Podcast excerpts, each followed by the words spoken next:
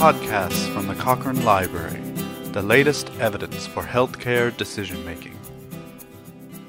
Hello, I'm Monaz Mehta, editor in the Cochrane Editorial and Methods Department.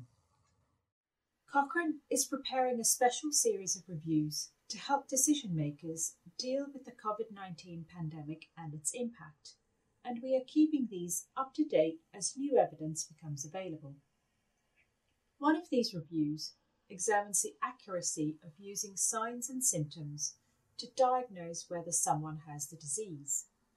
It was first published in June 2020 and has been updated in February 2021. Here's the lead author, Thomas Struyf, from the Katholieke Universiteit Leuven in Belgium, to tell us about the latest findings. The accurate diagnosis of COVID 19 disease is important to identify individuals who need treatment or to isolate themselves to prevent spread of the infection.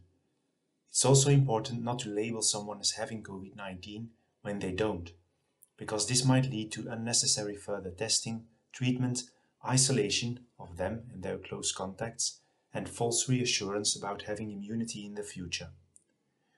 Our review examines some of the evidence on this. We wanted to find out how accurate symptoms such as cough, fever, or loss of smell or taste, and signs from medical examination such as an increased heart rate, are for diagnosing COVID 19. We had hoped to separate out the diagnosis of mild disease and COVID 19 pneumonia, but the studies did not clearly distinguish between the two, so we present the findings for both of these combined. We searched for studies published from January 2020 to July 2020 and were able to include 44, with a total of just under 27,000 patients. These had investigated 84 different individual symptoms and signs. The accuracy of individual symptoms and signs varied widely across studies. In all but two studies, the diagnosis of COVID 19 was confirmed by the most accurate laboratory test available.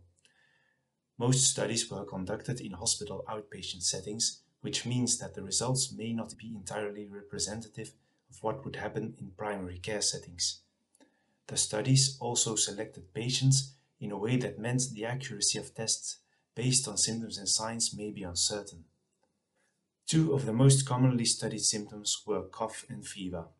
The results from these two showed that for every 1,000 adults with one or both of these, approximately 210 would have COVID 19. On average, 655 of the thousand would have a cough, of whom 142 would actually have COVID 19. Conversely, of the 345 patients without a cough, 68 would have COVID 19. In the same group of 1,000 adults, 371 patients would have fever, and on average, 113 of these would have COVID 19 meaning that 97 of the 629 patients without fever would actually have COVID 19. In summary, our review of the research up to July 2020 suggests that no single symptom or sign is good at detecting whether someone has COVID 19. However, the presence of a cough or high temperature may be useful to identify people who might have COVID 19, and we also found that loss of taste or smell may serve as a red flag for the presence of the disease. We did not find any studies investigating the accuracy of multiple symptoms and signs used together, which is what happens in usual practice.